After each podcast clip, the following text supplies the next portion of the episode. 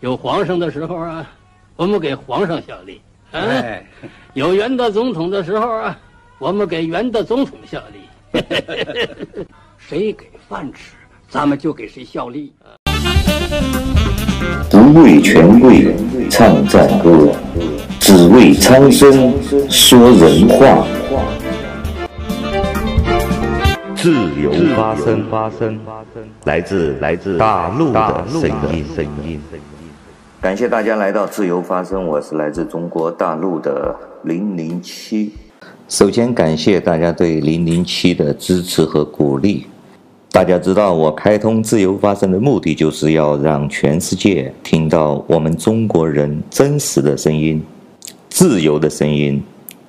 我们不会再像几千年来的中国人那样说不出自己的声音，说不出中国人普通人的真实声音，也不会像现在今天朝鲜人一样说不出自己的声音。我希望全世界能听到我们中国人真实的声音，也希望我们中国人大家都能出声。感谢大家对我的支持和鼓励，也希望大家多多的转发支持。当然了，因为你们知道我身处中国大陆，也不可能开通 YouTube 的获利，所以我留下了一个比特币的地址啊。上一期我做过节目《八问中国人对不起香港》那个视频啊，我觉得有很多中国大陆人的留言呢，显得认知还是有些问题的。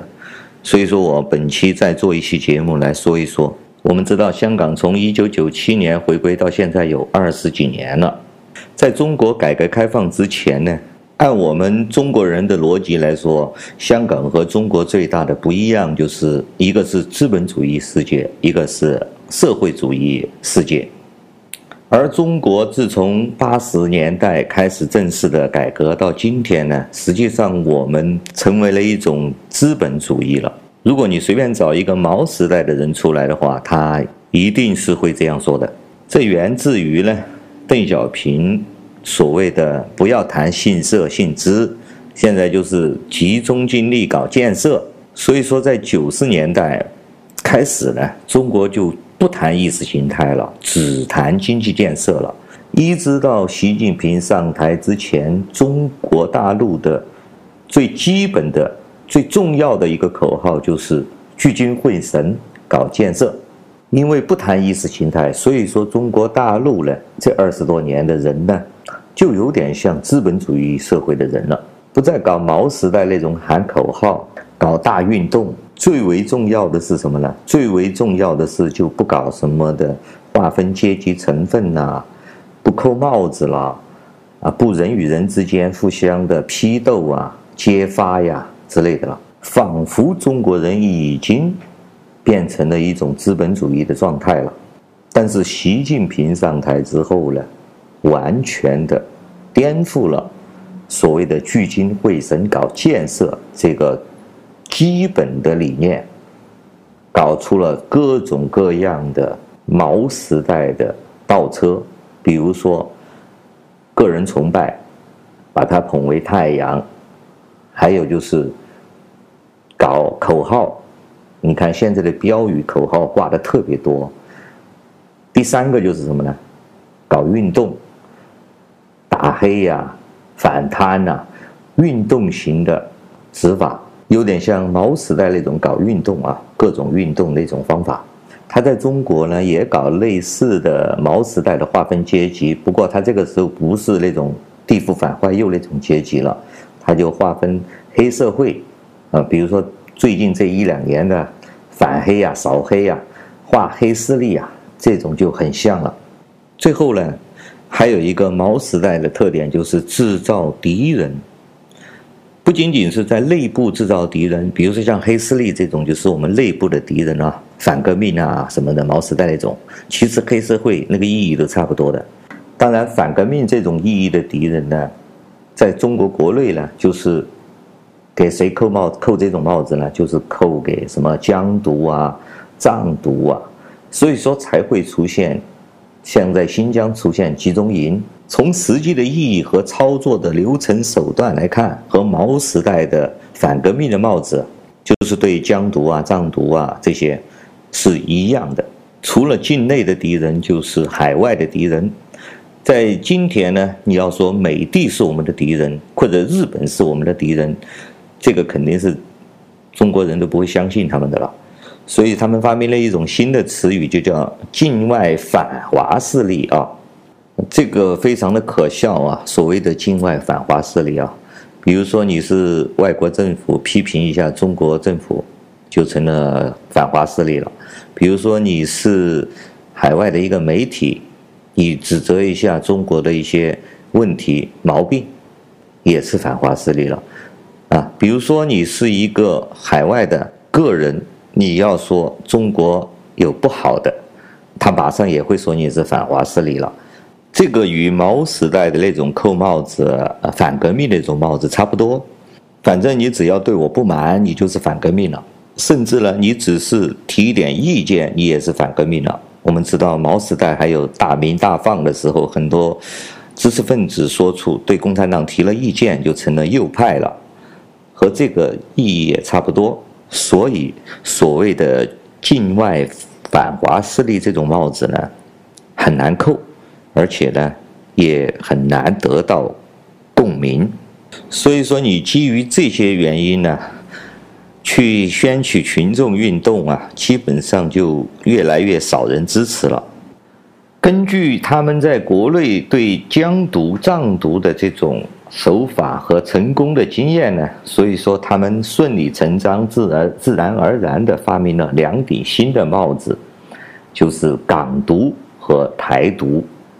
我说了，这两顶帽子和反革命这个帽子是性质是一样的。尤其是在中国建国以来的教育和本身华人文化的统一的这种文化的精神的指引之下呢，这两顶帽子呢就特别的有煽动作用，所以有不少中国大陆的网友也好，朋友也好，说起分裂，那就是马上就是咬牙切齿了。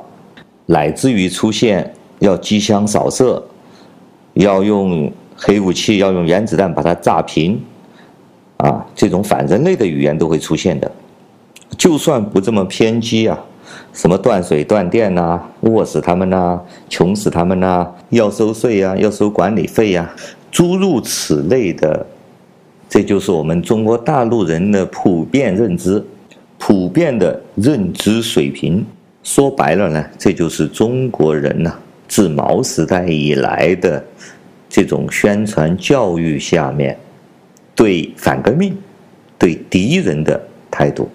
而要事实上成为这个敌人，这个帽子要扣得很端正，要引起共鸣，要引起共识，那么自然而然，港独或者台独就顺理成章地走入了历史的舞台。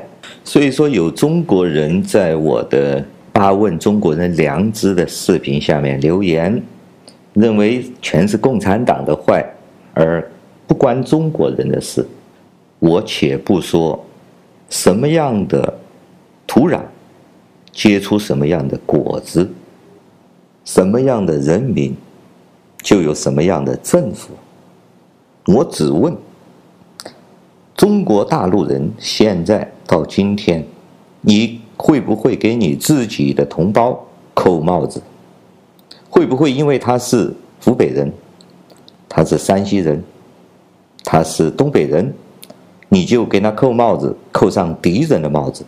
或者是说，在中国大陆的今天，有人与你的意见不一致，观念不同，信仰不一样，你会不会？